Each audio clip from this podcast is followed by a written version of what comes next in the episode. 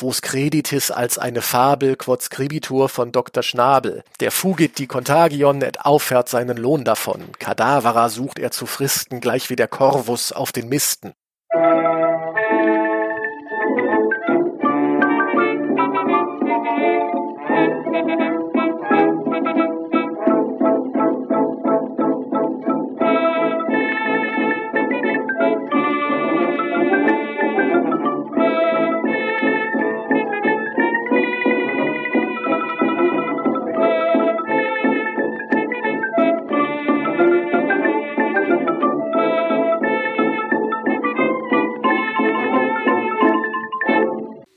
Dieser Folge von Geschichte Europas spreche ich mit Dr. Alexander Berner über die zweite Pestpandemie.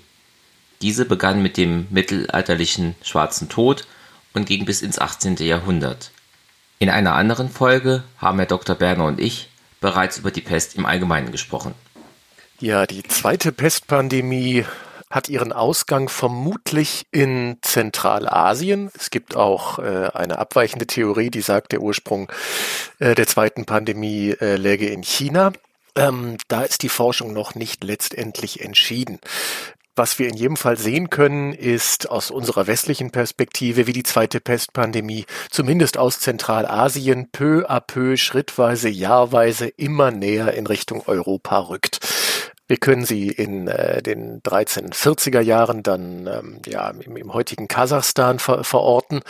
Ähm, da gibt es ähm, einige ähm, Karawansereien beziehungsweise ähm, so eine Art Klöster, die dann eben ähm, ja insofern verlassen werden, als dass die Insassen vermutlich, also Insassen, also die äh, Bevölkerung dort eben vermutlich gestorben wäre und daraufhin wird eine ähm, Umfunktionalisierung dieser, dieser Siedlung vorgenommen und es wird zur Karawanserei und dann geht es eben weiter nach Westen bis dann irgendwann die Pest tatsächlich in die ähm, lateinische Geschichtsschreibung eintritt. Und das tut sie im Jahr 1347 und zwar im Zuge der Belagerung von Kaffa auf der Krim. Das ist das heutige Feodosia. Die Geschichte ist relativ bekannt, wenn man das so von Geschichten aus dem Mittelalter ähm, wenn man das von diesen Geschichten so sagen kann, aber die ist verhältnismäßig prominent. Ähm, die Geschichte wird uns eben von einem ähm, italienischen Chronisten überliefert. Die Mongolen, ein mongolisches Heer, habe äh, die genuesische Handelskolonie Kaffa auf der Krim, wie gesagt, belagert im Zuge eines, äh, eines Eroberungsfeldzugs. Und ähm, ja, es sah lange Zeit nicht gut aus für die Genuesen, die dann allerdings kurz Hoffnung schöpften, weil nämlich unter dem Heer der Belagerer tatsächlich eine Seuche ausgebrochen war, die deren Zahlen dahin schwinden ließen. Dummerweise ähm, beschränkte sich diese Seuche nicht sehr lange auf das Heer der Belagerer, sondern griff alsbald auf die Belagerten über, die dann ihrerseits mit dieser Seuche eben zu kämpfen hatten. Im Zuge der Belagerung sei es angeblich dazu gekommen, dass die äh, Mongolen ihre an der Seuche Verstorbenen auf Katapulte gebanden, äh, gebunden hätten und sie in die Stadt hineingeschleudert hätten und auf diese Art und Weise sei die Seuche schließlich auch unter den Christen ausgebrochen. Das äh, sei dahingestellt, ob das stimmt. Ähm, es ist in jedem Fall nicht zwingend nötig, weil ähm, wir wissen heute, dass es sich tatsächlich um die Pest gehandelt hat und die braucht keine Katapulte. Da reichen Ratten und mangelnde hygienische Zustände. Genau etwas, was äh, bei Belagerungen klassischerweise eben herrscht. Wenn wir jetzt uns anschauen, wie die Pest dann, bevor wir auf Europa kommen, in Zentralasien gewütet hat, ich stelle mir das jetzt so ganz stereotyp vor, in eher nomadischen Gesellschaften, wo vielleicht die Bevölkerungsdichte nicht so, nicht so hoch ist, hatte das nicht so einen starken Effekt? Wissen wir da mehr? Das ist tatsächlich ein verhältnismäßig quellenarmer Raum. Ähm, Gerade eben, wie Sie sagen, die äh, Nomaden, die dort eben gelebt haben, die sind nicht, das sind nicht alles Schriftvölker, so dass wir eben da auch nicht auf eine bestimmte schriftliche Tradition zurückgreifen können. Das Ganze wird eben dann wieder spannender, wenn wir weiter nach Osten blicken, ähm, in die äh, chinesischen Reiche. Dort haben wir dann eben eine ähm, recht, also eine ausgesprochen äh, ausgeprägte Schriftlichkeit, die dann eben auch ähm, von, von der Pest eben berichtet. Das heißt, die Pest ähm, kommt ungefähr zur selben Zeit in, in, in China an oder tritt dort auf kommt an, ist bereits suggestiv, äh, tritt dort auf, ähm, wie sie in, in Europa eben auftritt. Aber uns fehlt im Grunde der, der geografische Mittelteil. der fehlt uns quellentechnisch so ein bisschen. Da können wir eben immer nur hier und dort so ein paar, paar Spotlights eben ähm, erkennen, die dann auf, auf andere Art und Weise eben überliefert sind. Ähm, und daraus können wir dann eben Aufschlüsse, äh, aus, äh, Rückschlüsse ziehen über die Verbreitung der Pest. Und größere archäologische Erkenntnisse gibt es aus dem Gebiet für die Zeit dann auch nicht. Ja, das mit der Archäologie und der Pest ist ja auch immer so eine Sache. Ähm, jenseits von Bestattungen ähm, ist ja die Pest selbst als Krankheit archäologisch kaum zu greifen da ist ja immer bereits irgendeine Form von, von äh, kultureller ähm, Überformung mit zu berücksichtigen, die uns einen archäologischen Überrest als mit der Pest in Verbindung stehen kennzeichnet. Also beispielsweise ein, äh, eine Kirche, die dem heiligen ähm, Sebastian geweiht ist. Ja, ähm, da finden wir halt nicht die Pest, aber wir können eben aufgrund des Patrons darauf schließen, dass es irgendwas mit der Pest zu tun gehabt haben mag. Viel näher kommen wir archäologisch ja sowieso nicht dran. Okay, also wir haben die Belagerung von Kaffa und dort greift es dann erstmals in einem Art über, dass auch die, äh, die westliche Aufmerksamkeit darauf gelenkt wird. Was passiert dann? Ja, die ähm, Genuesen erkennen alsbald die Ausweglosigkeit ihrer Situation und fliehen. Das tun sie zu Schiff. Ähm, was sie mit dabei haben, neben ihren transportablen Habseligkeiten, die sie vor den Mongolen in, in, in Sicherheit bringen wollen, ist der Pesterreger. Und so fahren sie eben aus dem Schwarzen Meer über, also durch den Bosporus, ähm, über Griechenland, dann nach äh, Italien und schließlich nach ähm, Marseille, wo sie hin umgeleitet werden. Und überall dort landen sie eben auch an, um Trinkwasser aufzunehmen, um äh, Nahrung aufzunehmen, um ja dabei zwangsläufig auch mit anderen Menschen in Kontakt zu treten und äh, tragen so ganz wesentlich zur Verbreitung der Pest mit bei. Und dann haben wir eben 1347, 48 tatsächlich das Auftreten der Pest des Schwarzen Todes in Europa. Zunächst in den Hafenstädten, äh, dann aber von dort eben auch äh, inländig sich verbreitend. Können Sie da ein bisschen was dazu sagen, mehr wie sich das dann durch Europa verbreitet hat, welche Gebiete zuerst, welche später, welche weniger hart, welche härter getroffen wurden. Ja, ähm, wie gesagt, der Verbreitungsweg ist ähm, ja zumindest zweigestaltig. Äh, zum einen sind es eben die Hafenstädte, die größeren Hafenstädte, die ähm, recht schnell unter der Pest zu leiden haben. Das hängt einfach damit zusammen, dass der Verkehr über Schiff deutlich schneller vonstatten geht als eben zu Fuß oder per Karren. Ähm, aber die Menschen sind überall mobil, selbstverständlich auch im Hinterland der großen Hafenstädte. Es findet Handel statt, es findet äh, tja, Mobilität statt. Das ist ein Kennzeichen menschlicher Gesellschaften. Und so äh, verbreitet sich eben, wenn auch langsamer, die Pest eben auch landeinwärts, sodass äh, wir eine ähm, also beobachten können, dass die Pest eben an den europäischen Küsten zuerst auftritt, aber eben gleichzeitig, aber langsamer landeinwärts wandert. Und irgendwann äh, überquert sie dann eben auch die Alpen äh, aus Italien nach Süddeutschland, aber da ist die Pest bereits im Nordwesten in Flandern angekommen, eben über den Seeweg. Wie ist das mit den ost-nordeuropäischen Gebieten, also sowas wie das Baltikum oder Skandinavien? Ähm, unter den skandinavischen Ländern hat Norwegen tatsächlich den ähm, größten Todeszoll zu zahlen. Ähm, tatsächlich geht man davon aus, dass ähm, ja, drei Viertel bis zu fünf Sechstel der norwegischen Bevölkerung vom schwarzen Tod dahingerafft wurden. Das hängt wohl mit der äh, speziellen Siedlungsstruktur und auch mit der äh, Kultur Norwegens in dieser Zeit zusammen. Das sind äh, zwar wenige Siedlungen, die dann aber eben ganz, ganz dicht beieinander das sind äh, Gebiete, in denen sich so ähm, ja, Strategien gegen die Pest, wie beispielsweise die Quarantäne, äh, kaum umsetzen lassen. Das ist praktisch, praktisch nicht möglich. Ähm, das Recht spielt eine große Rolle. Es ist dort ganz, ganz stark Personal geregelt. Das heißt, um beispielsweise irgendwelche äh, rechtlichen Dinge zu verhandeln, muss man aufeinandertreffen.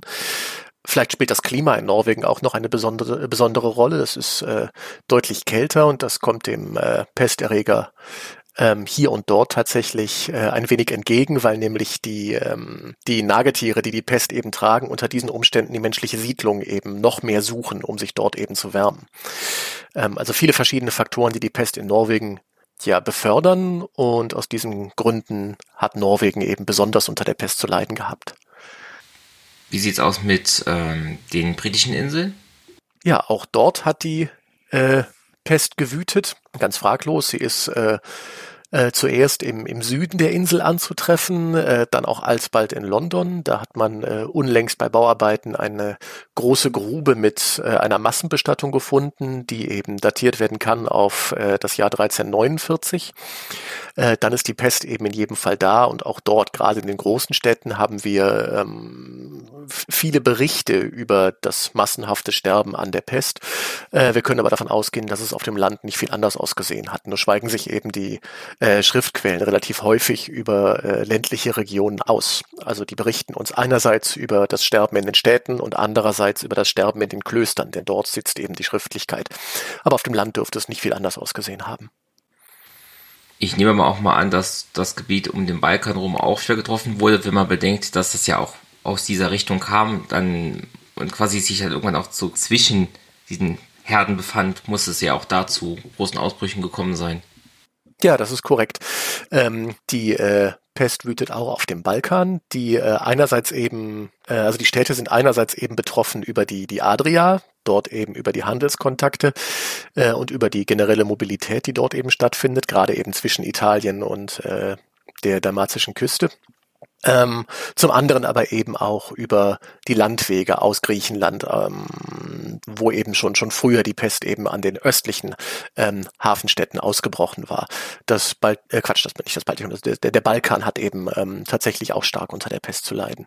Ähm, nichts, also es ist ganz spannend, dass, dass eine der ersten Quarantänemaßnahmen tatsächlich in äh, Ragusa ähm, erfunden wird sozusagen. Das ist das heutige Dubrovnik und damit sind wir auf dem Balkan. Da kann man eben auch sehen, dass die Pest dort eben ähm, die Verwaltung auch vor besondere Aufgaben gestellt hat, die dann eben entsprechend, ja, nicht unbedingt gelöst, aber versucht wurden zu lösen. Iberien wird wahrscheinlich auch aufgrund des Handels nicht großartig ausgenommen worden sein. Selbstverständlich. Ähm, die Iberische Halbinsel leidet im Grunde ganz ähnlich wie Italien unter der, äh, unter der Pest, das ist gar keine Frage. Gibt es noch irgendwelche Ecken, die komplett oder zumindest größtenteils in Europa verschont blieben von der Pest oder war das wirklich ein Flächenbrand? Es war ein Flächenbrand, aber es gibt einige Regio Regionen, die zumindest von der ersten äh, Welle der zweiten Pandemie ähm, verschont werden. Ein Beispiel ist Mailand. Äh, Mailand, die, die Hauptstadt der Lombardei in Italien, äh, fährt eben eine radikale Politik der Abschottung. Die lassen tatsächlich keinen rein, keinen raus. Und auch der Warenverkehr wird strikt reglementiert. Ähm, und die fahren damit ganz gut. Das hat allerdings den ähm, Nachteil, dass die Mailänder während der ähm, zweiten Welle der zweiten Pandemie umso stärker getroffen werden und viele, viele Todesopfer zu beklagen haben, was möglicherweise damit zusammenhängt, dass die Bevölkerung keine Chance hatte, irgendwelche Resistenzen auszubilden. Auch Prag ist verhältnismäßig ähm, äh, verschont geblieben, dann aber eben auch in den späteren äh, Wellen schwer getroffen. Okay, wir hatten ja bei der letzten Mal schon gesagt, als wir die Pest allgemein gesprochen haben, dass wir ja eine Todesrate haben von irgendwas zwischen einem Drittel und der Hälfte der Leute, die das bekommen, wenn es die Beulenpest ist. Bei den anderen Arten sah das ja nochmal ein bisschen kritischer aus. Wie verläuft jetzt die Pest in Europa? Wie wirkt sie sich jetzt rein von den Fallzahlen und Todeszahlen aus? Ja, das ist im Einzelnen, ist das immer äh, schwer zu sagen, weil nicht überall die gleiche, äh, der gleiche Reichtum an Quellen vorherrscht. Was wir sagen können, ist, dass die Schriftlichkeit in Bezug auf die Städte und die Klöster, ähnlich wie in äh, Großbritannien, ähm, dass die Schriftlichkeit dort besser ist, dass die Quellenlage dort besser ist. Das heißt allerdings im Umkehrschluss nicht, dass die ländlichen Gebiete eine geringere Todesrate zu verzeichnen hatten. Das ist verhältnismäßig wichtig.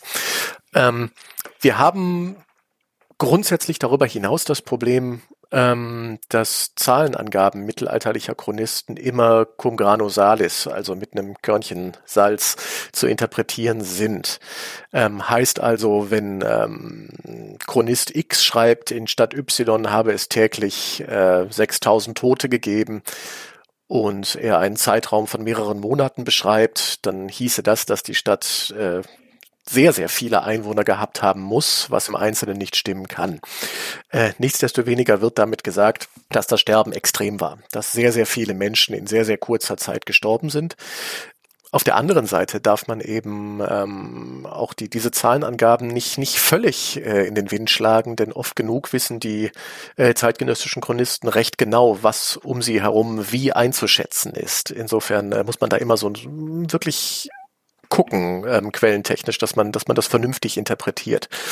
Das wird dann in späterer Zeit mit anderen Quellengattungen, wenn wir dann wirkliches Verwaltungsschriftgut haben, wird das dann ähm, für uns ein bisschen einfacher zu interpretieren. Ähm, wir haben die große Pest von London im Jahr 1665 und da haben wir dann tatsächlich äh, wöchentlich ähm, erscheinende Todesregister, die auch nach Art des Todes differenzieren und dann haben wir wirklich verlässliches Quellenmaterial. Das haben wir für die äh, erste Welle der zweiten Pandemie noch längst nicht überall.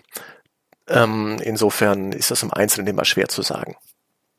Was waren denn die zeitgenössischen Theorien, wie die Pest verursacht wird. Ich meine, wie es, wie es wirklich passiert, das haben wir im letzten Mal ja besprochen. Aber was dachte man damals, wo kommt das her, was soll das? Ja, man hat sich natürlich schon gefragt, was dieses unfassbare Sterben ausgelöst haben könnte. Dann gibt es zunächst die wissenschaftliche Erklärung. Ähm, der französische König äh, zu der Zeit ruft alsbald seine führenden Wissenschaftler zusammen, die zum Beispiel an der Pariser Sorbonne arbeiten, lehren, forschen und eben auch in der Medizin bewandert sind. Sein Leibarzt gehört dazu und im Grunde alle, alle, alle klugen Köpfe aus seinem Reich zieht er zusammen und fragt sie eben, liebe Leute, was ist das? Bitte erklärt mir das. Die stecken ihre Köpfe zusammen und äh, kommen zu einem Ergebnis, das sie niederschreiben und das als sogenanntes Pariser Pestgutachten in die Geschichte eingeht und was im Grunde den Stand der Wissenschaft zu der Zeit dokumentiert. Und diese Herren, es sind ausschließlich Herren, da ist keine Dame bei, äh, erklären die Pest eben äh, aufgrund einer üblen, ungünstigen Konstellation der Gestirne. Ja, da äh, sei astronomisch, astrologisch eben was im Argen gelegen. Die Astrologie und Astronomie lassen sich um diese Zeit noch nicht vernünftig teilen. Das äh, gilt als eine der, der, der Wissenschaften, eine der sieben freien Künste. Die Auseinandersetzung mit den Planeten und ihren Bahnen. Und es war völlig klar, dass die Bahn der Planeten eine Wirkung auf uns Menschen hat. Das steht gar völlig außer Frage. Eine ungünstige Planetenkonstellation habe dazu geführt, dass üble Dämpfe im Erdinneren aufgestiegen seien äh, und aufgrund eines Erdbebens, was man tatsächlich äh, auf einen ganz genauen Zeitpunkt, sogar mit Uhrzeit, äh, Datum und allem möglichen datieren konnte. Ein Erdbeben in Kärnten, Friaul. Ähm, sei die Erde aufgebrochen und die üblen Dämpfe, die sogenannten Miasmen oder griechischer Plural Miasmata, seien an die Erdoberfläche gestiegen und dann vom üblen Südwind über die äh, Welt verteilt worden, sodass eben alle Menschen krank werden konnten. Das ist die gelehrte Erklärung der Pest. Damit kann natürlich äh, der Bauer auf dem Land oder der Krämer in der Stadt überhaupt nichts anfangen, dann werden äh, eben alternative beziehungsweise begleitende oder vielleicht andere Interpretationen ähm, des Ursprungs der Pest äh, vorgeschlagen und auch angenommen. Über allem steht die Interpretation, die Pest ist der Zorn Gottes für die von uns begangenen Sünden. Peccatis nostris exigentibus auf Latein. Ähm, heißt also, die Menschheit war sündig, das kann man ja täglich sehen im täglichen Verhalten der Menschen, und Gott reicht's. Er hat die Schnauze voll und straft uns mit der Pest. Das wiederum eröffnet bestimmte Möglichkeiten der Pestbewältigung durch beispielsweise äh, Demonstration kollektiver Buße. Da kommen wir vielleicht später noch drauf. Äh, eine weitere, dritte ähm, Interpretation der Pest war, äh, dass es sich hier um menschengemachtes Übel handelt. Ähm, und das ist ganz interessant, denn die, diese Interpretation eröffnet auch wiederum Handel, Handlungsmöglichkeiten. Wenn man eben schaut, okay, die Pest ist in der Konstellation der Gestirne, dagegen kann ich nichts tun. Das ist so. Das ist meiner Handlungsmöglichkeit vollkommen entrückt. Aber wenn die Pest tatsächlich zurückzuführen ist auf Übeltäter, menschliche Übeltäter, dann kann ich was tun. Ich kann mir diese Übeltäter vornehmen. Ich kann sie möglicherweise gefangen nehmen. Ich kann sie verhören, wissen, was das Ganze soll, warum sie das tun. Äh, und vor allen Dingen kann ich eben auch präventiv mögliche Übeltäter, die zu einer selben Gruppe gehören, kann ich beispielsweise in irgendeiner Form beseitigen, auf dass das Risiko der Pesterkrankung oder der Pestausbreitung minimiert wird. Die Gruppe, die es am dicksten trifft, äh, das sind die Juden. Es kommt dann in den Jahren 1348 bis 1350, 51, hier und dort sogar auch noch später, kommt es zu äh, den schlimmsten Pogromen gegen die Juden vor der Shoah. Es gibt nur sehr wenige Gemeinden, die tatsächlich ungeschoren davonkommen. Ein Beispiel hier ist Regensburg. Äh, aber ansonsten äh, sind die Juden im Grunde ja, die, diesen Pogromen schutzlos ausgeliefert. Tatsächlich ist es so, dass äh, die Städte, insbesondere im römisch-deutschen Reich, dass die miteinander kommunizieren. Die Gerüchte kommen irgendwann auf. Ja, also in, in Flandern und in Frankreich werden die ersten Juden äh, verbrannt aufgrund einer vermeintlichen Schuld an der Pest, was übrigens völlig an den Haaren herbeigezogen ist. Ähm, und äh, wie gesagt, die Städte kommunizieren. Man fragt mit, mit Boten, was da los ist, und ähm, dann verbreitet sich eben auch die Angst davor, dass da tatsächlich was dran sein könnte an der Schuld der Juden, denn äh, einige ähm, Juden haben gestanden, äh, tatsächlich Gift in die Brunnen getan zu haben, um auf diese Weise äh, Rache an der jahrelangen äh, Diaspora und an der Benachteiligung innerhalb der christlichen Gesellschaft zu nehmen und ähm, dabei war es unerheblich für die äh, Städte, dass diese Geständnisse unter der Folter erpresst worden waren. Und ganz ehrlich, äh, würde man mich der Folter unterwerfen, ich würde vermutlich die Pest meiner Mutter zuschreiben. So ehrlich müssen wir sein. Die Juden haben dann eben als vermeintliche Brunnenvergifter als Sündenböcke herhalten müssen und wurden vielerorts äh, systematisch ähm, vernichtet. Ihre Gemeinden wurden systematisch vernichtet. Ähm, beispielsweise indem man ähm, den, den Vorabend des Schabbats eben abwartete oder den Schabbat selbst abwartete, wo man sicher sein konnte, dass die Gemeinde beispielsweise in der Synagoge, sofern es eine gab, zusammengekommen war, äh, um dann eben die Synagoge abzusperren und anzuzünden. So hatte man weniger Arbeit. So zynisch war es. Es gibt, wie gesagt, einige ähm, Städte und einige Räume, in denen die Juden verschont blieben. In äh, Regensburg äh, war, war, war das so, das habe ich bereits erwähnt. Im Königreich Böhmen war das auch so. Ähm, allerdings äh, allgemein muss man sagen, dass selbst ja, Appelle des Papstes, der versucht hat, rational zu argumentieren und gesagt hat, liebe Leute, die Juden sterben doch selbst an der Pest. Schaut doch mal hin, das bringt doch keinen Sinn, dass die sich selbst umbringen. Ähm, ja, solche Appelle ähm, verhalten eben ungehört. Hinzu kam, dass die Pogrome an den Juden häufig politisch instrumentalisiert wurden. Wir können äh, in einigen Städten, beispielsweise Süddeutschlands, können wir sehen, dass sich äh, insbesondere die Führer verschiedener Zünfte an die Spitze der äh, Judenpogrome ähm, gestellt hatten, um auf diese Art und Weise einen Umsturz des herrschenden äh, Patrizierregimes herbeizuführen. Also man hat im Grunde die, die Juden als Anlass genommen, um dann den Schwung dieser Sozialrevolte ähm, gleich mitzutragen, äh, gleich mit weiterzutragen in die Rathäuser. Das kann man tatsächlich hier und dort sehen und hier und dort ist es auch erfolgreich. Alles klar. Jetzt habe ich mich gefragt, wenn ja wirklich in so kurzer Zeit so viele Menschen sterben, dann hat das ja gehörige Auswirkungen auf die Gesellschaft. Jetzt erstmal ganz pragmatisch gefragt was hat man denn mit so vielen Toten in so kurzer Zeit überhaupt angestellt? Wie wurde man diesen Zahlen von toten Körpern her? Ja, das ist tatsächlich eine Herausforderung gewesen. Wir lesen in äh, recht vielen Chroniken davon, dass die Kirchhöfe irgendwann voll sind oder voll waren. Was tun? Ähm, zum einen finden wir recht häufig den Übergang zum Massengrab. Also normalerweise ist ja in der äh, christlichen Sepulkralkultur die Regel, dass wir Einzelbestattungen haben. Die werden in einer bestimmten Himmelsrichtung gelegt und es gibt einen bestimmten Ritus dabei, der eben dann die, die Bestattung begleitet der eben auch als, als ganz wichtig und hier und dort als notwendig eben äh, erkannt wird, ähm, auf das dann eben die, die Seele Frieden finden möge. Das ist in den Zeiten der Pest tatsächlich so nicht aufrechtzuerhalten. Das hat verschiedene Gründe. Zum einen ähm, sterben viele Priester, die sich aufopferungsvoll um ihre Gemeinde gekümmert hat, äh, haben, sterben selbst an der Pest. Wiederum andere Priester sind abgehauen. Ja, Cito longe tarde, fliehe weit, fliehe schnell und kehre spät zurück. Ähm, das ist eine Medizin, die bereits äh, Hippokrates und Galenos von Pergamon empfohlen haben. Daran halten sich eben auch viele Priester. Ähm, und wenn keine Priester da sind, dann kann man eben auch diese Übergangsriten oder die Bestattungsriten spezieller, äh, die kann man dann schlechterdings nicht mehr gewährleisten. Das geht kaum noch. Das ist das eine. Das andere ist eben der, der praktische Fall, dass man keinen Platz mehr hat. Also Massenbestattung. Die Erde wird aufgezogen, es werden Gräben äh, gegraben, dann werden die ähm, an der Pest Verstorbenen dort ähm, ja, reingelegt oder geworfen, je nachdem wie pietätvoll der Totengräber ist. Ähm, Manch Geschichtsschreiber beschwert sich übrigens sehr darüber, dass die Totengräber mittlerweile horrende Beträge verlangen würden, um den Verwandten, den geliebten Verwandten unter die Erde zu bringen. Naja, jedenfalls, dann werden die, äh, äh, die, die, die Verstorbene werden in die Grube gelegt, dann folgt eine Schicht Erde, dann kommen die nächsten Bestatteten rein, dann kommt wieder eine Schicht Erde.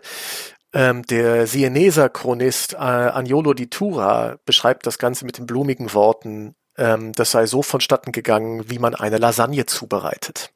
Es gibt auch noch andere Lösungen, um diese diese, ähm, diese logistische Herausforderung zu bewältigen. Ähm, der Papst soll angeblich beispielsweise, der sitzt ja in Avignon, soll die äh, Loire gesegnet haben, um auf diese Art und Weise äh, die zahlreichen Leichen im Fluss im Grunde bestatten zu können.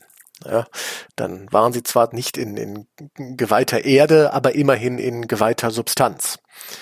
Daraus äh, leitet sich dann möglicherweise die Frage ab, ob wir bis heute tatsächlich geweihtes Wasser ähm, mit, mit dem Schiff befahren, ähm, denn die Loire fließt ja ihrerseits dann ins Mittelmeer und äh, das Mittelmeer teilt sich äh, das Wasservolumen mit dem Atlantik und äh, deshalb stellt sich im Grunde hier die theologische spitzfindige Frage, ob denn nicht das Wasser der Welt ohnehin geweihtes Wasser sei. Ja, also wie gesagt, solche logistischen Herausforderungen gibt es eben ganz unbenommen und man versucht sie so pragmatisch wie möglich zu lösen, ohne dabei der, die Reste einer, einer gewissen Pietät aufzugeben. Das klappt natürlich nicht überall, aber man bemüht sich. Und die Religion, das hatten Sie ja eben auch schon angesprochen, hat ja noch weitere Verwandlungen durchgegangen. Ja, tatsächlich. Ähm, also wenn man denn, und davon war im Mittelalter absolut auszugehen, die Pest als Strafe Gottes wahrnimmt, dann ergibt sich daraus die Handlungsoption durch ähm, individuelle oder kollektive Buße, Frömmigkeit zu demonstrieren, ähm, seinem äh, Abschwören von der Sünde Nachdruck zu verleihen gegenüber Gott und auf diese Art und Weise den Schöpfer wieder mit äh, seinen Geschöpfen zu versöhnen. Das ist das Grundprinzip. Das Ganze kann dann eben beispielsweise ähm, im Gebet erfolgen, ähm, in ähm, individuellen Bußpraxen erfolgen. Äh, das kann aber auch eben in die Öffentlichkeit äh, gezogen oder gebracht werden. Zum einen beispielsweise durch Bittprozessionen, die eben dann äh, klar im, im äh, ja, unter unter äh, kirchlich-obrigkeitlicher äh, Führung stehen, innerhalb der Kirchenhierarchien ähm, absolviert werden und beispielsweise eine, eine, den Charakter einer Wallfahrt annehmen. Das wäre eine denkbare Möglichkeit. Ähm, da gibt es tatsächlich viele Beispiele bis ins 17. Jahrhundert, wo eben dann ähm, bestimmte äh, Gemeinden eben eine Wallfahrt oder eine alljährliche Bußfahrt äh, hin zu, zu irgendeinem lokal wichtigen, äh, irgendeiner lokal wichtigen Kapelle oder zu einer Räumlichkeit eben installieren, um auf diese Art und Weise eben dann ähm, Gott wieder mit, mit seinen, seinen, seinen, seinen Geschöpfen zu versöhnen und ihm gleichzeitig dann auch eben regelmäßig im Jahr zu danken dafür, dass er das getan hat. Ähm, das finden wir beispielsweise auch hier in, in Castrop-Rauxel, wo, wo ich tatsächlich lebe. Wir haben seit dem 17. Jahrhundert eine sehr, sehr äh, lebendige Tradition einer alljährlichen äh, Bußwallfahrt, die am Tag des heiligen Rochus am 16. August begangen wird von der katholischen Gemeinde hier. Und die lässt sich eben zurückführen auf ein Gelübde, das anlässlich des Endes einer Pestepidemie äh, abgelegt wurde. Da können wir das äh, tatsächlich ganz, äh, ganz, ganz, ganz klar fassen.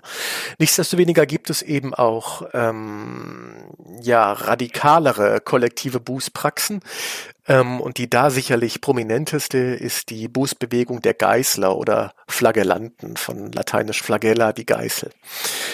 Da haben wir eben eine Bewegung, die ähm, ja 1348, 49 tatsächlich äh, aufkommt eine Massenbewegung, die äh, eben der Meinung ist, dass die Pest eine Strafe äh, Gottes für die äh, sündhafte Menschheit eben ist und die dann versuchen, durch ein ganz klar geregeltes Bußzeremoniell ähm, Gott wieder zu versöhnen. Und ähm, das ist eine, eine Bewegung, die theoretisch jedem offen steht, Männer wie Frauen über alle sozialen Schichten hinweg. Ähm, da sind sogar Priester dabei, obwohl das Ganze tatsächlich von Laien angeführt wird. Da sind äh, Reiche dabei, da sind Ärmere dabei, da ist der, der, der äh, in Anführungszeichen der Mittelstand dabei. Nur die Ärmsten der Armen sind nicht dabei, weil ähm, in der Satzung dieser Geißlerbewegung, es gibt tatsächlich eine regelrechte Satzung, festgeschrieben steht, dass jeder genügend Geld ähm, mit sich dabei haben muss, um sich äh, 33 äh, Tage selbst ernähren zu können. Und diese Wallfahrt sollte eben dann auch diese 33 Tage andauern in Gedenken an die äh, Lebensjahre Jesu Christi. Und ähm, diese ja, Wallfahrt sah eben so aus, dass man von, von Stadt zu Stadt, von Weiler zu Weiler zog und sich dann dort eben öffentlich in der Kirche auf dem Marktplatz, getrennt nach Geschlechtern, ähm, äh, dass man dort eben seine Sünden bekannte in theatralischer Art und Weise, ähm, dass man dann eben zur öffentlichen Buße dieser Sünden überging. Und das hieß, dass man sich mit Geißeln äh, selbst blutig schlug. Und ähm, dann eben kam der Meister und äh, ja, sprach eben die Teilnehmer der Bußwallfahrt von ihren Sünden los. Das war natürlich für die Kirche mehrfach ein Problem aus, aus mehrfachen Gründen. Ähm, zum einen dass hier jemand grundsätzlich das Heilsmonopol oder das Monopol zur Vermittlung äh, des Heils plötzlich für sich beanspruchte, beziehungsweise der Kirche streitig machte. Das konnte die Kirche schon nicht gutheißen, denn äh, die war ja schließlich für die Heilsvermittlung verantwortlich. Das war das eine. Und zum anderen ganz konkret kam man den Geißlern dann bei, äh, als man eben beobachtete, dass der Führer dieser Prozession, der Meister, ein Laie, äh, die Teilnehmer von ihren Sünden lossprach und das ist der Vorwurf der Laienabsolution, der schon ganz andere Gruppierungen ähm, der Häresie überführt hatte, der Ketzerei überführt hatte. Ähm, und das geschah dann auch schließlich mit den Geißlern. Nichtsdestoweniger hatten die bereits schon früher dann an Zulauf verloren, nämlich in dem Moment, wo sie im Grunde von der Pest überholt worden waren. Denn äh, wenn dann die Geißler auf ein Dorf stießen, wo die Pest bereits gewütet hatte, da brachte es dann eben nichts mehr mit den äh, überlieferten Geißel. Ähm, Praxen, Bußpraxen, den Zorn Gottes abzuwenden, denn er hatte ja schon gewütet. Es ist ganz äh, wichtig in diesem Zusammenhang, dass man die Geißler möglichst nicht als apokalyptische Gruppierung wahrnimmt. Das ist keine Endzeitsekte gewesen. Es ging ganz dezidiert darum, das große Sterben zu wenden. Wir haben verschiedene Lieder der Geißler überliefert und da äh, finden wir nur ganz wenig Apokalypse ist aus einer epidemiologischen Sicht natürlich auch schwierig, wenn dann Leute von Dorf zu Dorf ziehen und dann noch sich blutig schlagen und noch Körperflüssigkeiten durch die Gegend spritzen. Das ist, glaube ich, so das Unhilfreichste, was man eigentlich machen konnte in der Situation. Ja, geholfen hat es sicherlich nicht.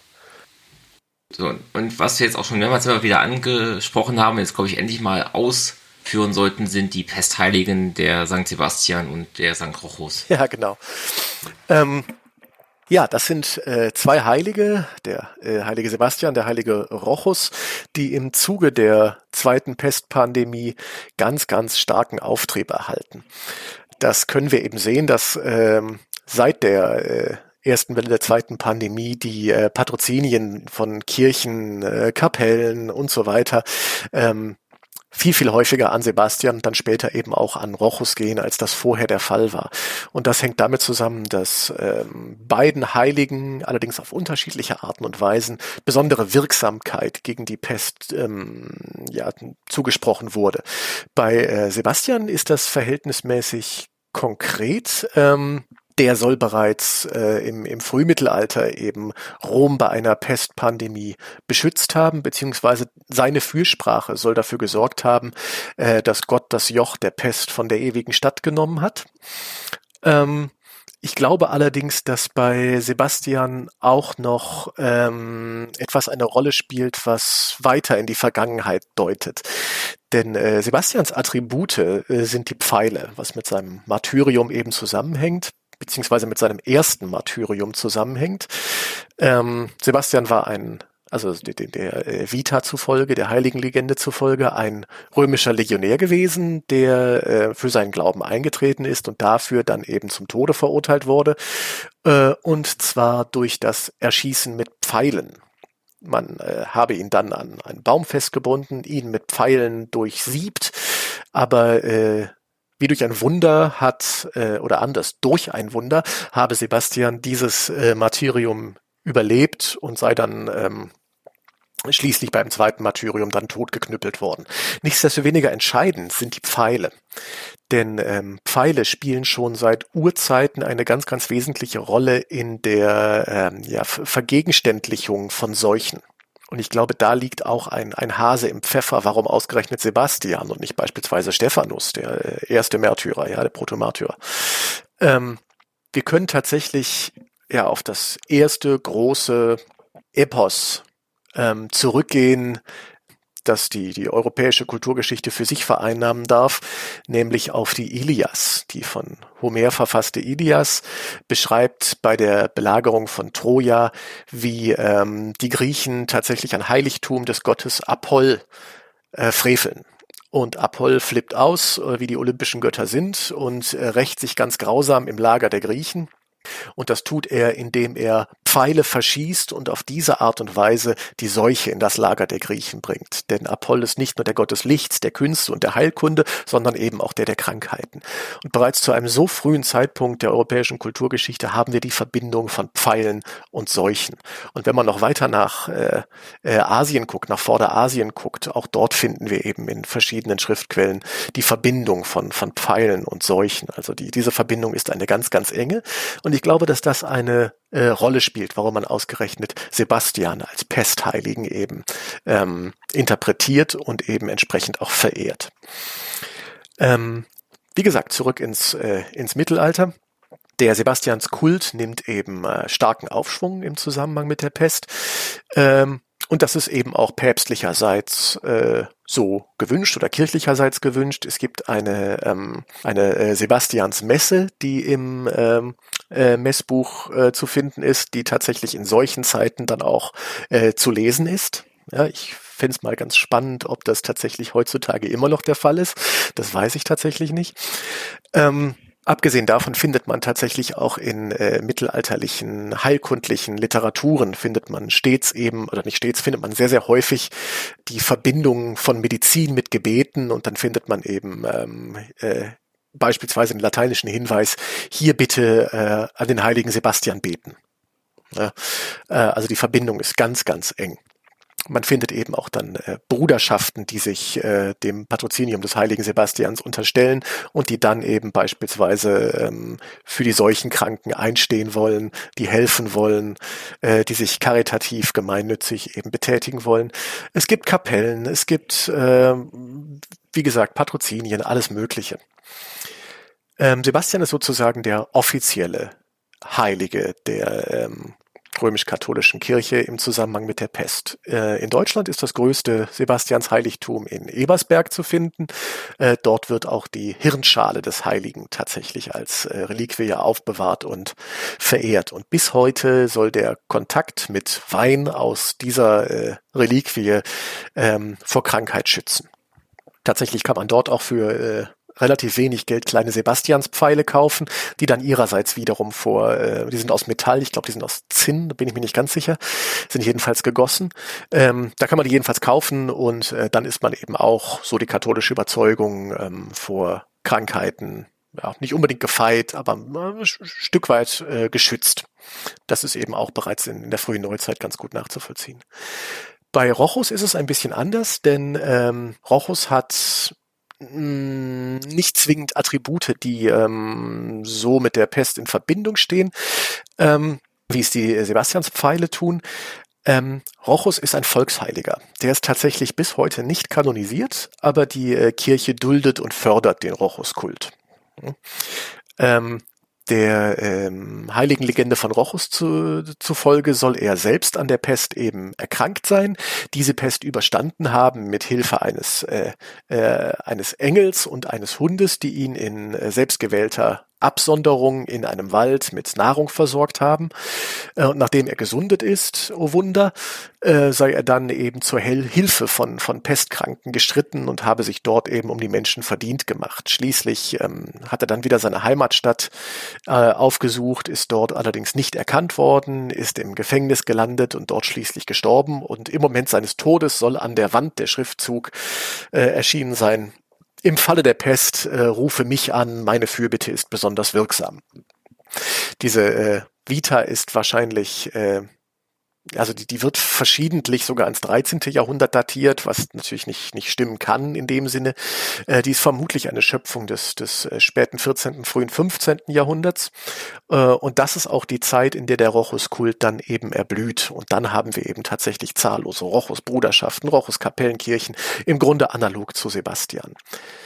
Ähm, Rochus und Sebastian sind die beiden heiligen Spezialisten der römisch-katholischen Kirche gegen die Pest. Wer allerdings immer im Grunde mit dabei ist, als äh, jemand, dessen Hilf, des, dessen Fürbitte besonders äh, hilfreich ist, ist Maria. Die darf man da auf gar keinen Fall vergessen. Äh, die finden wir auch eben in der äh, Kunst ganz, ganz häufig als äh, Schutzmantel Madonna im Zeichen, äh, in Zeiten der Pest abgebildet. Das heißt also, dass sich die Gläubigen unter ihrem Mantel versammeln, dort beten, die Gottesmutter verehren und an ihrem Mantel, den sie schützend über die Gemeinde gezogen hat, prallen die Pfeile ab, die Gott vor lauter Zorn aufgrund der Sündhaftigkeit der Menschen auf die Menschen schleudert. Die Pfeile zerbrechen am Mantel. Das ist eine sehr, sehr beliebte Darstellung.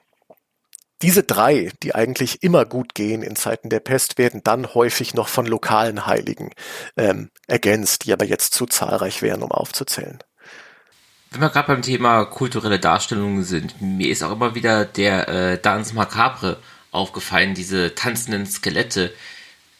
War das auch so eine Art, einfach, ja, mit dieser ständigen Nähe des Todes umzugehen und das irgendwie zu deuten. Ja, mit Sicherheit. Also die ähm, grundsätzliche Kunstform des Totentanzes ist bereits ein bisschen älter und äh, steht nicht unmittelbar in einem Zusammenhang mit der Pest. Ähm, das gesamte Spätmittelalter ist im Grunde ähm, geprägt von der Auseinandersetzung mit der eigenen Sterblichkeit.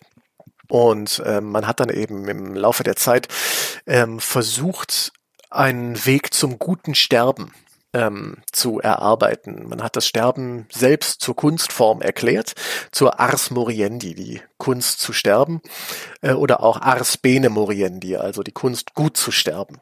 Ähm, das Ganze ist natürlich dann ein frommer Tod, ein, ein fügsamer Tod äh, und so weiter und so fort. Aber das Ganze wird natürlich von der äh, Pest über den Haufen geworfen. Denn in dem Moment, wo eben jemand äh, nicht mehr seine Sterbesakramente erhalten kann, dann war es auch nichts mit einem guten Tod. Ähm, so, so sehr er auch den Tod akzeptiert hat als göttlichen Willen und so weiter und so fort. Ähm, naja, und, aber allein eben dadurch, dass die äh, Pest den Tod allgegenwärtig und allgegenwärtig jederzeit erfahrbar macht, tritt eben der Tod tatsächlich viel, viel stärker in den Vordergrund im Rahmen der, der mittelalterlichen Gesellschaften und eben auch äh, im Rahmen der kulturellen Verarbeitung. Und auf diese Art und Weise erlangt der Totentanz tatsächlich einen, einen starken Aufschwung als, als Darstellungsform. Äh, wir finden ihn auf Friedhofsmauern, wir finden ihn an Rathäusern, wir finden ihn an Kirchen, in Kirchen. Ähm, alles Orte, die tatsächlich in irgendeiner Art und Weise auch mit dem Tod eben in Verbindung stehen können oder äh, tatsächlich standen. Ähm, die Kernaussage ist verhältnismäßig eindeutig. Ähm, der Pest als großer Gleichmacher. Wir müssen alle sterben, und zwar unabhängig von Geschlecht, unabhängig von Alter, unabhängig von sozialem Rang. Denn ähm, auf zahlreichen Totentänzen ist es eben so, dass der Pest als Tänzer, Musikant alle zum Tanz bittet. Und das fängt beim Kaiser, beim König an, über den Papst, den Grafen, den Ritter, den Spielmann, den Bettler. Ja, alle müssen eben mit dem Tod tanzen. Und das ist eben auch etwas, was durch die äh, Erfahrung mit der Pest eben nur zu deutlich geworden ist. Wobei ich trotzdem behaupten möchte, dass es den äh, äh, niedrigeren Gesellschaftsschichten nochmal deutlich schlechter gegangen ist als denjenigen äh an der Spitze der Gesellschaft. Da sind wir nämlich auch gleich bei dem Thema, das ich als nächstes ansprechen wollte, ist den sozialen Wandel. So wie ich das gelesen habe, ist eine der Folgen der Pest aber auch gewesen, dass nachdem so die erste Welle vorbei war und viele Leute tot waren, erstmal die Arbeitskraft teurer mhm. war. Das heißt, äh, wir hatten auf einmal höhere Löhne und den Leuten war es auf einmal einfacher, sozialökonomisch aufzusteigen. Auch weil es gab ja auch auf einmal herrenloses Land und das musste ja auch wieder irgendwie verteilt und bearbeitet werden. Ja, das ist vollkommen richtig. Äh, wobei man da im, mm, nicht einer, einer Täuschung aufsitzen darf, denn ähm, tatsächlich gibt es ja auch in der Oberschicht eben ähm, tatsächlich Überlebende der, der Pestepidemien. Und ähm, man kann sich denken, dass diejenigen dann tatsächlich auch die finanziellen Mittel hatten, um das herrenlose äh, Land aufzukaufen und an sich zu bringen. Das heißt, ähm, ich würde eher glauben, dass sich dort eine, äh, äh eine Ansammlung von Gütern in den Händen weniger ähm, beobachten lässt, denn äh, die Überlebenden hatten eben dann die finanziellen Möglichkeiten, dieses Land aufzukaufen für verhältnismäßig wenig Geld, weil beispielsweise keine Erben da waren oder so, die dann gegebenenfalls an der Pest verstorben sind. Insofern würde ich das, äh, so, sympathisch ich das finde, würde ich das nicht zu sozial romantisch verklären wollen. Ähm, was auf jeden Fall stimmt, ist, dass die äh, Löhne dann stellenweise ähm, steigen. Das ist ganz klar. Äh, Arbeitskraft wird weniger und damit wird sie knapper und damit steigt ihr Preis. Ähm, die Löhne der Arbeiter steigen tatsächlich, so dass sich eben dann äh, tatsächlich auch Arbeitgeber beschweren darüber, dass, dass die Löhne zu hoch sind, dass sie sich das schlechterdings nicht mehr leisten können. In England äh, ist es dann so, dass der äh, König die sogenannte Ordinance of Labours äh, erlässt, also einen äh, Erlass, der die Löhne deckelt. Ja, so dass eben dann äh, das Ganze nicht mehr in den Himmel wachsen kann. Ist ganz interessant, dass wir in ähm, äh, in den Eisbohrkernen aus den Alpen zur Zeit der äh, ersten Welle der zweiten Pandemie, also dem, dem sogenannten schwarzen Tod, dass wir dort beispielsweise einen starken Rückgang der Bleiemissionen feststellen können. Ähm, was wohl damit zusammenhängt, dass äh, es immer weniger Arbeiter in den Bleibergwerken gibt. Eine Theorie ist eben, dass die an der Pest gestorben sind. Ich glaube das allerdings nicht. Ich glaube tatsächlich, dass ähm, die Bergleute, die ja wirklich ein, eine, eine, eine Höllenplackerei in den Bergwerken da vollbringen mussten tagtäglich, dass die, äh, nachdem die Pest eben tot war, äh, nachdem die Pest durch war und die, ähm, die Arbeiter in den Städten und auf dem Land eben entweder verstorben oder andere Stellungen angenommen hatten, äh, dass man eben sich, sich andere Arbeit gesucht hat und schlechterdings die harte und mäßig bezahlte Arbeit in den Bergwerken links liegen gelassen hat.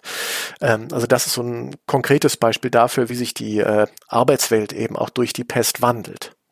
Jetzt hatten Sie auch eben schon angesprochen, dass in Ragusa angefangen und wahrscheinlich auch später überall anders die äh, Quarantäne eingeführt wurde, versucht wurde, dass man Schiffe, die ankamen, die Leute nicht reinzulassen, um zu verhindern, dass die Krankheit in der Stadt war.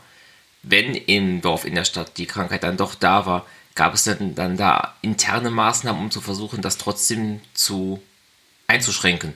Ja, durchaus. Ähm, also zunächst mal, wenn die Pest in der Stadt ist, ist das Kind bereits in den Brunnen gefallen. Das, das ist natürlich völlig klar. Ähm, deshalb liegen die ersten ähm, Maßnahmen dann insbesondere im späteren Spätmittelalter und in der frühen Neuzeit äh, daran, dass man wirklich alles tut, um zu verhindern, dass die Pest äh, tatsächlich die eigenen ähm, Stadtgrenzen oder Herrschaftsgrenzen überschreitet und dann eben äh, im Heim wütet. Das tut man, indem man den, ähm, indem man versucht, eben die Mobilität einzuschränken, und zwar von Personen und auch Waren. Nichts darf rein, nichts darf raus. Ähm, in diesem Zusammenhang kommt es dann tatsächlich auch zur Erfindung unseres modernen äh, Reisepasses, wenn man so möchte. Denn äh, in der äh, frühen Neuzeit wird dann irgendwann festgelegt, dass äh, Händler nachweisen müssen, dass sie definitiv aus pestfreien Gebieten kommen. Und das tun sie eben mittels eines Schriftstücks, was sie dann beim Betreten einer anderen Herrschaft vorzeigen müssen. Und das Ganze wird dann eben auch offiziell gestempelt äh, und es ist ein Dokument. Dieses Dokument, das ist dann äh, im Grunde der Vorläufer unseres, unseres Reisepasses. Das ist zunächst ein Hygienepass, dann, dann wird es dann irgendwann zu unserem Reisepass. Ähm, ja, wenn denn trotzdem alles nichts geholfen hat und die Pest in der, in der eigenen Stadt ist, dann äh, wird versucht, die ähm, Erkrankten innerhalb der Stadt tatsächlich von den Gesunden zu separieren. Das tut man beispielsweise, indem man ähm, den erkrankten Bürgern, also die Inhaber von, von Bürgerrechten, dass man die in ihren eigenen vier Wänden eben isoliert und diese Häuser gesondert kennzeichnet. Beispielsweise mit einem Kreuz drauf, äh, drunter steht dann möglicherweise noch Pest oder in England ist es äh, Lord have mercy äh, with us. Oh, have mercy upon us, weiß ich jetzt gerade nicht genau, egal. Jedenfalls werden diese, diese Türen gekennzeichnet von, von Bürgerhäusern Schwieriger wird es mit den Bediensteten, ja, also den quasi Rechtlosen, die dann an der Pest erkranken und von ihren ähm, ja, Arbeitgebern äh, auf die Straße geworfen werden. So, verschwinde, komm nicht wieder. Die sind dann im Grunde sich selbst überlassen, aber auch das ist natürlich eine obrigkeitliche Aufgabe. Und die äh, städtischen Verwaltungen sammeln diese dann ein und bringen sie in sogenannte Pesthäuser, wo sie dann wiederum ähm, ja, gemeinsam mit, mit anderen Kranken ja letztendlich sterben dürfen. Ja, aber eben getrennt von, äh, von den, den Gesunden innerhalb der städtischen Bevölkerung. Die äh, Obrigkeiten kümmern sich dann auch eben um die Ernährung der auf diese Art und Weise isolierten Personen. Während die Pesthäuser ja ohnehin öffentliche äh, Einrichtungen sind, äh, sorgen die äh, Verwaltung aber auch dafür, dass die ähm, isolierten Bürger beispielsweise Nahrung bekommen, äh, eine rudimentäre ärztliche Versorgung bekommen. All das können wir dann eben auch in städtischen Etats nachweisen oder nachlesen. Ja, also da versucht man schon ähm, der Pest in irgendeiner Form Herr zu werden, was natürlich so lange nichts bringt, wie man nicht über die äh, realen Übertragungswege informiert ist. Und das dauert eben noch bis ins 19. Jahrhundert, ins späte 19. Jahrhundert. War das was Neues, dass sich die Obrigkeit, wie Sie es gesagt haben, so sehr für die Gesundheitsfürsorge eingesetzt hat? Ob das was Neues ist, ähm, weiß ich nicht. Also ähm, gerade eben in der frühen Neuzeit äh, ist es für Städte ganz, ganz wichtig, die Pest in den Begriff, äh, in, den, in den Griff zu bekommen. Ähm, zum einen aus äh, ja, Selbsterhaltungs äh, Gründen, zum anderen aber auch aus wirtschaftlichen Gründen, weil natürlich sofort die, äh, der, der Ausbruch der Pest, sofern er bekannt wurde, von anderen Städten eben genutzt wurde, um den Handel mit dieser Stadt eben beispielsweise äh, einzustellen. Das führt dann dazu, dass man tatsächlich auch das Pestgerücht als ökonomische Waffe verwendet, um den unliebsamen Nachbarn eins auszuwischen. Ähm, so haben wir beispielsweise in Florenz berichtet darüber, dass keine Waren aus Düsseldorf mehr angenommen werden sollen, weil dort angeblich die Pest herrsche. Woraufhin Düsseldorfer äh, Ratsherren dann nach Florenz schreiben, wer hat euch das denn erzählt? Das stimmt überhaupt gar nicht. Ne? Also irgendwoher muss dann dieses Gerücht gekommen sein. Ich vermute mal aus Köln.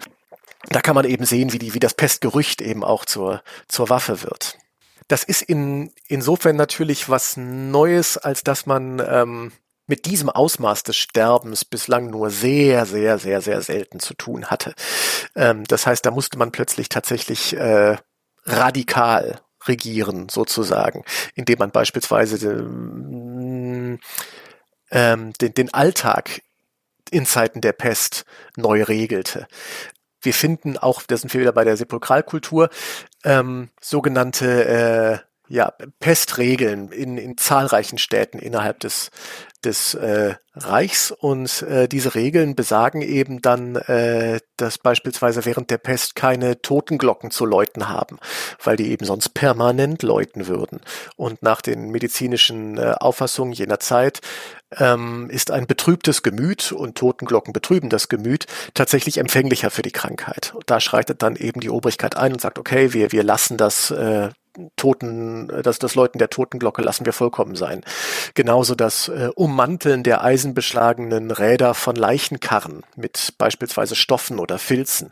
Genau der gleiche Grund. Das permanente Klappern dieser äh, metallbeschlagenen äh, Reifen äh, würde ebenfalls das Gemüt bedrücken und aus diesem Grund wird es eben ebenfalls ähm, äh, verboten. Das heißt, ähm, diese neue Seuche erfordert dann eben auch neue Maßnahmen. Ähm, und zum anderen, je weiter die Zeit fortschreitet und desto bekannter die Pest eben auch wird, wenn es nicht mehr eben dieser völlig neue Schrecken ist, ähm, und umso besser die, die hygienischen Bedingungen in den Städten werden, umso mehr wird es äh, aus einem ganz anderen Grund äh, wichtig, die Pest obrigkeitlich im Griff zu haben, beziehungsweise gar nicht erst in der Stadt ausbrechen zu lassen. Und das ist der Grund, dass man unter keinen Umständen als rückständig gelten möchte. Die Pest gilt dann, ich würde sagen, ab dem äh, 17., späten, äh, späten 17., frühen 18. Jahrhundert als Zeichen kultureller Rückständigkeit. Äh, weshalb eben tatsächlich, als dann die äh, Pest in Marseille 1720, 22 äh, ausbricht, das ist der letzte große Ausbruch in Westeuropa mit 100.000 Toten, ähm, deswegen schrillen da auch überall die Alarmglocken und äh, wir sehen verschiedene Dekrete von verschiedenen Landesherren und von Städten, äh, was man eben alles tun möchte, um auf gar keinen Fall die Pest sich in die eigenen Mauern zu holen, weil man sonst ja im Grunde dasteht wie der Türke. Ja, denn äh, der gilt dann eben zu dieser Zeit bereits als kulturell rückständig, auch weil er die Pest nicht in den Griff bekommt. Es gibt äh, für Istanbul gibt es äh, ein, ein ja, schlagendes Sprichwort zu der Zeit. Ähm, in äh, Istanbul gibt es, äh, gibt es drei schlimme Dinge. Das sind äh, Feuer, die Pest und Dolmetscher. Ja, also das ist ein äh, Sprichwort, was sich die äh, italienischen äh, Einwohner von, von äh, den Istanbuler Vierteln eben erzählen, um auf diese Weise deutlich zu machen, dass die Pest eben im Grunde ein alltäglicher Nachbar in Istanbul ist. Und das möchte man auf gar keinen Fall. Das hat jetzt mit dem Thema nichts zu tun, aber was hatten die gegen Dolmetscher? Dolmetscher sind, äh, ja, das ist so ähnlich wie der Müller. Der Müller gilt äh, in der Vormoderne sehr häufig als Betrüger. Das hängt damit zusammen, dass man sein Korn abliefert, dann passiert etwas und dann bekommt man sein Mehl. Und man kann nicht nachvollziehen, ob dieses Mehl tatsächlich der Menge des vorher abgegebenen Kornes äh, entspricht. Insofern wird dem Müller latent unterstellt, ein Betrüger zu sein. Und das ist bei, also weil man es einfach nicht überprüfen kann. Und das ist bei Dolmetschern im Grunde genau das Gleiche. Man ist ihnen auf Gedeih und Verderb ausgeliefert. Man kann ja nicht überprüfen, was sie da jetzt übersetzt haben. Also man sagt was, dann sagt der andere was und dann erzählt der Dolmetscher einem was und dann weiß man nicht, ob das ansatzweise das ist, was gesagt wurde. Okay, alles klar. Gut, interessant. Jetzt hat hier, glaube ich, jeder auch eine, ein Bild im Kopf über die Pest und das ist der Pestdoktor mit seiner Schnabelmaske, der liebevoll bei uns intern Dr. Pest heißt. Sind die damals wirklich so rumgelaufen, die Ärzte? Ja, äh, ihr Dr. Pest heißt bei uns liebevoll Dr. Schnabel. Ähm, Tja, der Schnabeldoktor. Ähm, der Schnabeldoktor ist belegt im mediterranen Zusammenhang für das 17. Jahrhundert. Wir haben keinen einzigen Nachweis dieses Schnabeldoktors für das Mittelalter. Nicht einen. So viel dazu. Ähm, tatsächlich gab es Pestdoktoren in mittelalterlichen Städten insbesondere, aber die sind höchstwahrscheinlich ganz andersrum gelaufen. Wir haben einige Bildquellen, äh, wo wir eben dann das Ornat eines Arztes sehen, der äh, alles Mögliche an, an äh, Attributen eben auch, an kunstgeschichtlichen Attributen eben dann auch aufweist, aber zu diesen Attributen gehört definitiv keine Schnabelmaske. Ähm, die Idee des Schnabeldoktors äh, soll angeblich in Südfrankreich entstanden sein oder ist sie möglicherweise auch. Das lässt sich mal einzeln nicht so ganz genau nachvollziehen. Ähm, ja, und der, die Theorie ist eben die, dass man äh, möglichst ähm, ja vergleichbar mit heutiger Schutzkleidung vor einem Erreger eben geschützt ist. Das ist eine recht hermetisch äh, abgeschlossene Schutzkleidung, die der Dr. Schnabel eben trägt. Ähm, mit einer äh, ja, entweder mit einer Haube oder mit einem einer Art Maske versehen. Besonderes Kennzeichen eben dieser schnabelartige Fortsatz ähm, an der Gesichtsseite dieser Haube oder dieser Maske. Die soll gefüllt sein mit wohlriechenden Substanzen, beispielsweise Kräutern, Balsam etc., um auf diese Weise die Atemluft zu reinigen. Denn die Idee ist nach wie vor, dass ein Miasma äh, zum äh, Übertrag der Krankheit eben maßgeblich ist. Äh, und auf diese Weise filtert dann eben dieser Schnabelfortsatz die Luft, auf das der Arzt nicht erkranke. Äh, auf der anderen Seite ähm, weist diese, diese komplette Abgeschlossenheit ähm, der Schutzkleidung bereits auf eine konkurrierende ähm, Theorie zur, zur Miasma-Theorie hin, nämlich dass äh, die Pest etwas sei, das substanziell an etwas anhafte. Das ist die Contagio oder Contagion-Theorie, ähm, die dann eben auch dazu führt, dass beispielsweise Briefe aus pestkranken Gebieten ähm, über Dampf, über Feuer gereinigt werden, um auf diese Art und Weise äh, das vermeintlich anheftende Contagion der Pest eben zu zerstören und sozusagen zu desinfizieren. Deshalb werden Münzen beispielsweise in Essig gelegt, um sie auf diese Art und Weise zu ähm, desinfizieren. Äh, all das lässt sich äh, bereits auch so ein, ein klein wenig im, im Ornat, in der Berufsbekleidung des, des Pestdoktors finden. Äh, in Deutschland haben wir in Museen zwei Exemplare, die äh, beide fragwürdig sind. Da hat die äh, Frau Professor Marion Ruisinger aus dem Medizinhistorischen Museum in Ingolstadt äh, was sehr Erhellendes zugeschrieben. Ähm, Letzte Untersuchungen stehen da noch aus. Nichtsdestoweniger, äh, diese Masken sollen angeblich auf die frühe Neuzeit zurückgehen und angeblich authentische äh, Schnabelmasken von, von Pestdoktoren sein. Allerdings ähm, stimmt bei dem einen das Material nicht und bei dem anderen stimmt die äh, Praxisanwendung nicht, weil beispielsweise die Augenöffnungen seitlich sind. Ich meine, wie soll der Mann so arbeiten? Ne, also das ist alles so ein bisschen fragwürdig. Was ich auf keinen Fall sagen würde, ist, dass es die verbreitete Bekleidung von Pestärzten auch in der frühen Neuzeit gewesen ist. Das können wir daran sehen, dass wir ähm, auch einen sehr, sehr berühmten Stich beispielsweise haben von Paul Fürst, der sich über die Pestdoktoren in Rom im Jahr 1656 lustig macht und eben auch einen solchen Pestdoktoren abbildet. Und verbunden damit äh, Knittelverse auf Deutsch und Küchenlatein. Das ist äh, relativ deutlich, dass es sich hier um eine Karikatur handelt. Äh, frei schaut mal, was die verrückten Italiener da unten machen. Ähm, also Vos Creditis als eine Fabel quod scribitur von Dr. Schnabel. Der fugit die Contagion et auffährt seinen Lohn davon. Kadavera sucht er zu fristen, gleich wie der Corvus auf den Misten. Das sind äh, tatsächlich karikatureske Sätze, Reime, die eben dazu dienen zu zeigen, ähm, dass das alles andere als normal ist, einen Arzt so auszustaffieren. Und in England haben wir dann eben Stiche, die das Ganze nochmal äh, auf die Spitze treiben. Da sieht er wirklich aus wie ein dampfendes Monster. Insofern eine weite Verbreitung wird dieser Schnabeldoktor nicht gehabt haben. Zumindest nicht in Realita, aber sein Mythos tatsächlich ist, äh, tja, warum auch immer, omnipräsent. Okay, jetzt haben wir die zweite Pandemie. Die erste Welle war der schwarze Tod und auch danach, das ist eben schon immer wieder angeklungen, gab es auch immer wieder mal Ausbrüche in Europa und im erweiterten Umland sozusagen.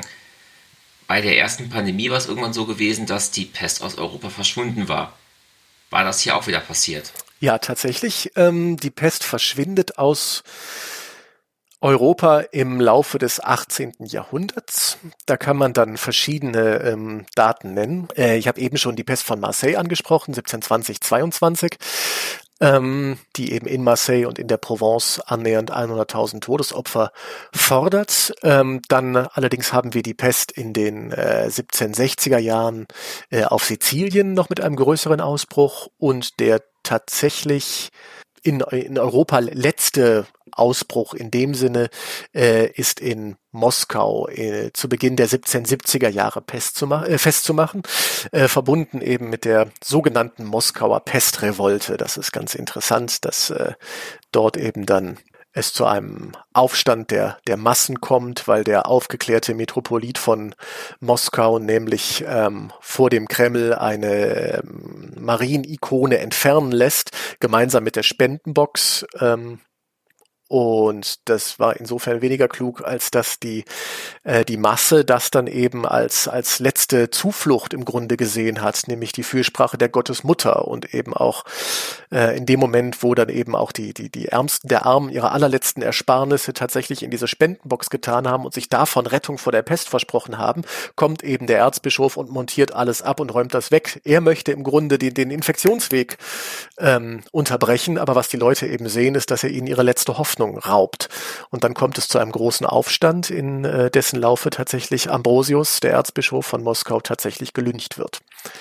Ähm, naja, dann gelingt es schließlich Graf Orlov äh, auf Geheiß von, von äh, der Zarin Katharina, die äh, Moskauer Pestrevolte mit Waffengewalt niederzuschlagen und dann eben auch die Ordnung wiederherzustellen. Und seitdem haben wir die Pest tatsächlich nur noch in Einzelfällen in Europa. Das heißt aber im Großen und Ganzen war dann diese zweite Pandemie nach immerhin gut 400 Jahren dann vorbei. Wie ist sie denn aus Europa verschwunden? War das jetzt ein natürlicher Verlauf oder gab es irgendwelche Maßnahmen, die auch dazu beigetragen haben? Ähm, wir wissen es nicht hundertprozentig genau. Was man in jedem Fall sagen kann, ist, dass die verbesserten hygienischen Bedingungen eine äh, Rolle gespielt haben und auch, dass das Bewusstsein beispielsweise um öffentliche Hygiene äh, in den Städten und in den äh, Landesherrschaften zugenommen hat. Das wird definitiv eine Rolle gespielt haben. Dann wird eine Rolle gespielt haben, äh, dass man äh, wirklich mittlerweile überzeugt davon war, dass äh, Quarantänemaßnahmen zwingend einzuhalten ist. Das hat man das letzte Mal eben ähm, schmerzlich erfahren müssen in Marseille, wo eben dann durch Korruption und Gewinnstreben die Quarantäneregeln äh, gebrochen wurden und die Pest eben dort Einzug halten konnte. ähm, ja wirklich durch das strikte Beachten von Quarantänemaßnahmen äh, ist, glaube ich, ein, ein wesentlicher Schritt äh, gelungen, um die Pest eben aus Europa zu vertreiben. Gibt es noch irgendwas Wichtiges zur zweiten Pandemie, was wir noch nicht besprochen haben? Tja, vielleicht die äh, Kunst und Kultur. Ja, so, so, so einschneidende Erfahrungen wie äh, gewaltige Seuchenzüge mit vielen, vielen, vielen Toten. Ähm, so, so, so schrecklich die sind, so, so ja, so inspirieren können sie eben auch hier und dort eben wirken. Ähm, die äh, Pest hat einerseits beispielsweise im Bereich der äh, Geistesgeschichte im Bereich der äh, Schriftkultur ihre Spuren hinterlassen. Das können wir zum Beispiel sehen in so ähm, ja wirklich epochemachenden Werken wie äh, Giovanni Boccaccio's Decamerone, das äh, Zehn-Tage-Werk, was eben tatsächlich auch, ähm, ja man, man darf wohl sagen, Augenzeugenberichte äh, äh, Giovanni Boccaccio's eben enthält und eben auch einen Einblick in die Mentalität der Menschen des äh, 14. Jahrhunderts, der Mitte des 14. Jahrhunderts unter dem Eindruck der Pest zulässt. Das ist wirklich Weltliteratur. Ähm, und die hätte es ohne die Pest auch so nicht gegeben. Dann würde einfach der Aufhänger komplett fehlen. Äh, auch andere Literaturen äh, sind ganz eng mit der Pest verbunden. Man mag das vielleicht gar nicht so unbedingt äh, mehr auf dem Schirm haben, aber auch Shakespeares Romeo und Julia hat einen ganz, ganz engen und wichtigen Pestbezug. Herr Jacobi, haben Sie eine Ahnung? Äh, aus Romeo und Julia habe ich eigentlich immer nur mitgenommen, dass das angeblich zwar das romantischste Stück aller Zeiten sein soll, aber die erste Hälfte nur aus Peniswitzen besteht. Sehr schön. Ähm, ich. Pest. Hm, aber der Doktor, der Doktor am Schluss mit dem Gift, ist das ein Pestdoktor? Ist das der, ist das die Connection? Nein, nein, aber Sie sind nah dran mit dem Gift. Folgendes ist der Fall. Romeo und Julia lieben sich, sie dürfen doch nicht also zueinander finden, es waren zwei Königskinder und so weiter und so fort. Julia faked ja ihren eigenen Tod. Ja, sie trinkt ein, ein Gift, das gar kein Gift ist, sondern nur ein Schlaftrunk. Sie schickt ihren Diener los, um Romeo mitzuteilen, dass sie kein Gift genommen hat, sondern nur einen Schlaftrunk. Er soll keinen Unsinn machen, wir sehen uns, hab dich lieb, deine Julia. So, jetzt will man allerdings diesem diesen Boten nicht, äh, nicht durchkommen lassen. Und tatsächlich ist es so, dass man ihm unterstellt, aus einem pestverseuchten Haushalt zu stammen und daraufhin nicht zu Romeo durchlässt. Der erhält seinen Brief nicht, also den Brief der Julia nicht, glaubt Julia habe tatsächlich Gift genommen und stürzt sich in seinen Dolch. Ja, und daraufhin kriegt Julia davon eben Wind und bringt sich dann tatsächlich auch um. Ohne die Pest würde der Brief zugestellt werden und der Doppelselbstmord funktioniert nicht. Also eine ganz, ganz wichtige literarische Funktion innerhalb der Erzählung. Ich erinnere mich jetzt auch noch daran, äh, dass die es in London ja auch das Theaterwesen ja generell auch damals noch so ein bisschen verrucht war und auch man die Theater öfters auch mal geschlossen hat, weil sie halt auch als Seuchenherde gegolten haben. Also auch ja, ähnlich wie heute Großveranstaltungen und Kunstaufführungen sind in äh, Pandemiezeiten bitte zu unterlassen. Ja, ja, tatsächlich. Aber nochmal zurück zur, zur äh, literarischen Rückwirkung der Pest. Ein, ein weiteres äh, Monument der, der Pestgeschichte im Bereich der äh, Literatur ist äh, Daniel Defoe's Journal of a Plague Year. Ja, das Tagebuch äh, eines Pestjahrs, äh, was eben die äh, Pest in London tatsächlich minutiös nachzeichnet, wobei man da sagen muss, ähm, äh, Daniel Defoe tut so, als sei er ein Augenzeuge. Das ist er aber gar nicht. Er ist zum Zeitpunkt der großen Pest in London äh, vier Jahre alt und hat vieles von dem, was er berichtet, nur vom Hören sagen. Das ändert nichts darum, dass das, daran, dass das trotzdem ein sehr, sehr authentischer Bericht ist, ähm, der aber tatsächlich äh, ein, ein wirtschaftlicher Coup war, denn veröffentlicht hat er das Ding im unmittelbaren Zusammenhang mit der Pest von Marseille. Und zu dem Zeitpunkt hatte ganz Europa Angst vor einer erneuten großen Pestwelle. Und das Ding hat sich verkauft wie geschnitten Brot. Also wirklich äh, ein Coup. Ja, äh, aber auch jenseits der äh, Literatur hat sich die Pest in der Kultur niedergeschlagen, beispielsweise in der Architektur. Wir haben verschiedene Pestsäulen, die eben äh, äh, von Herrschern errichtet wurden, um eben die Pest von der Stadt zu nehmen. Beispielsweise in Wien haben wir so ein Ding stehen. In Siena ist es jedenfalls so, dass äh, man äh, zur Zeit des Schwarzen Todes gerade plante, einen neuen Dom zu bauen. Der äh, alte Dom war noch gar nicht so alt, der war eigentlich auch nur so ein paar Jahrzehnte alt, aber die äh, äh, italienischen Kommunen waren ja stets im Wettstreit miteinander, wer hat den längsten, äh, den größten. Ne? Also im Grunde war das äh, im Grunde auch ein, ein großer Penisvergleich, um, um bei, bei dem zu bleiben. Ähm, und äh, tatsächlich hat man diese, diesen, ähm, diesen neuen Dom bauen wollen, indem man den alten Dom tatsächlich zum Querhaus äh, umgestaltet und eben ein großes neues Langhaus baut, um eine Kirche zu schaffen, die wirklich riesig geworden wäre. Gar keine Frage. Äh, die äh, Außenmauern standen bereits und stehen bis heute, äh, als dann eben die große Pest kam, als der schwarze Tod kam und die Baumeister starben und die Bauarbeiter starben. Was dazu führte, dass dann auch irgendwann die äh, Finanzen der Stadt leer waren und wir bis heute tatsächlich die Ruinen des neuen Doms von Siena ähm, besteigen können, also tatsächlich erklettern können, mit einem Fahrstuhl hoch können, äh, um tatsächlich auf eine Ruine des Schwarzen Todes zu blicken. Das ist sehr, sehr beeindruckend. Ja, also wir haben viele Folgen der, der Pest im künstlerischen Bereich, wir haben sie im literarischen Bereich, wir haben sie im architektonischen Bereich und man würde gewiss noch andere Bereiche identifizieren können, in denen die, die Pest eben ihre Spuren hinterlassen hat.